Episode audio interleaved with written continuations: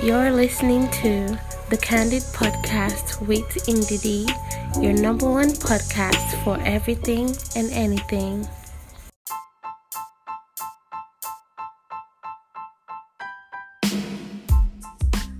Hey guys, welcome to a new episode of Candid with Indidi, and it's your girl Indidi. Thank you for joining in. Today I'll be talking basically about secondary school shenanigans and the struggles we faced as boarders slash day students because I mean I was I tasted the best of both worlds so yeah.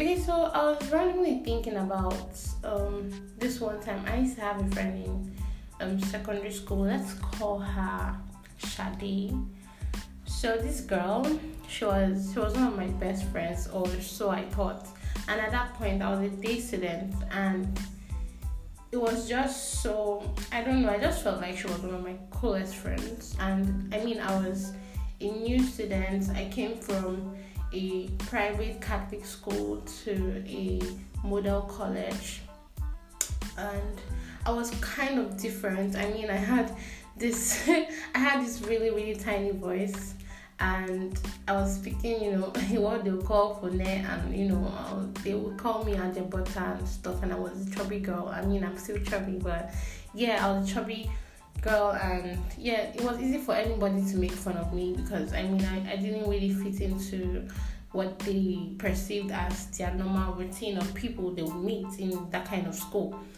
So yeah, it was awesome making new friends. I only had like very few. So luckily for me, I guess, or luckily for me, she was one of those people I became friends with, and she was a smart girl too. So it was cool to hang out with her.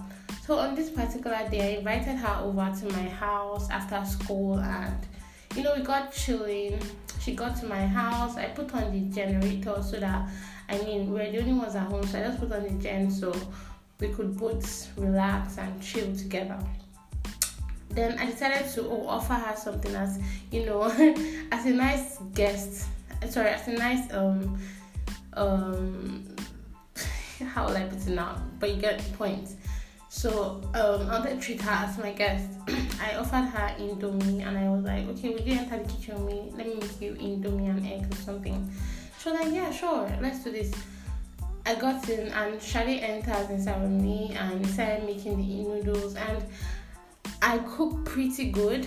For people that know me, they know that I love cooking so much. But I mean, don't come, don't come to my DM and tell me to make food for you. But yes, I love cooking so much. and I love experimenting with food. But yeah, Indomie was my favorite noodles, but my favorite noodles and um, my go-to food at that point.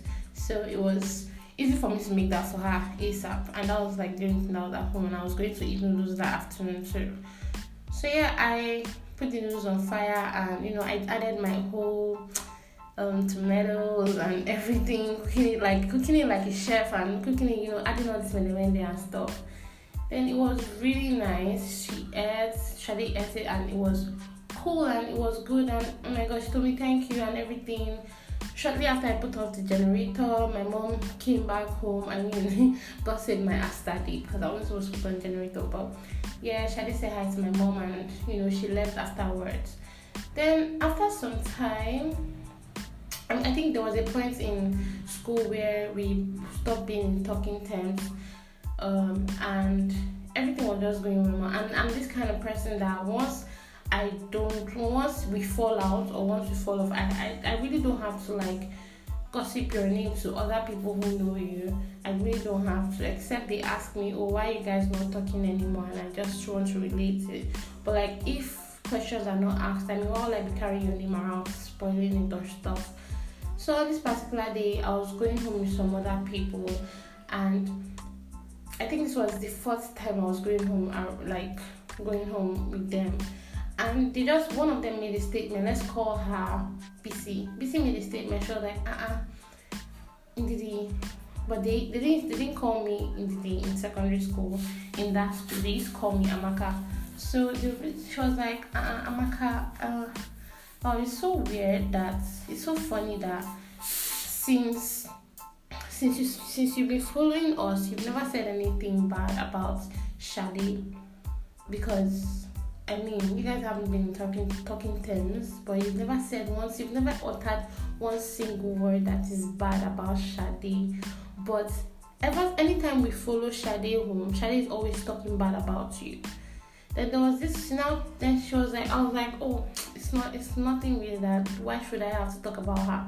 Then she she goes, she was like, Oh, Shade told her that that is busy. Shade told them, Busy and her friends that there was a time that she came to my house and she I made noodles for her and you see how and she was basically mocking how I prepared noodles for her that I was adding different things that I was just doing as if no noodles is one big food and she was mocking my my my food and stuff and how I prepared it and stuff.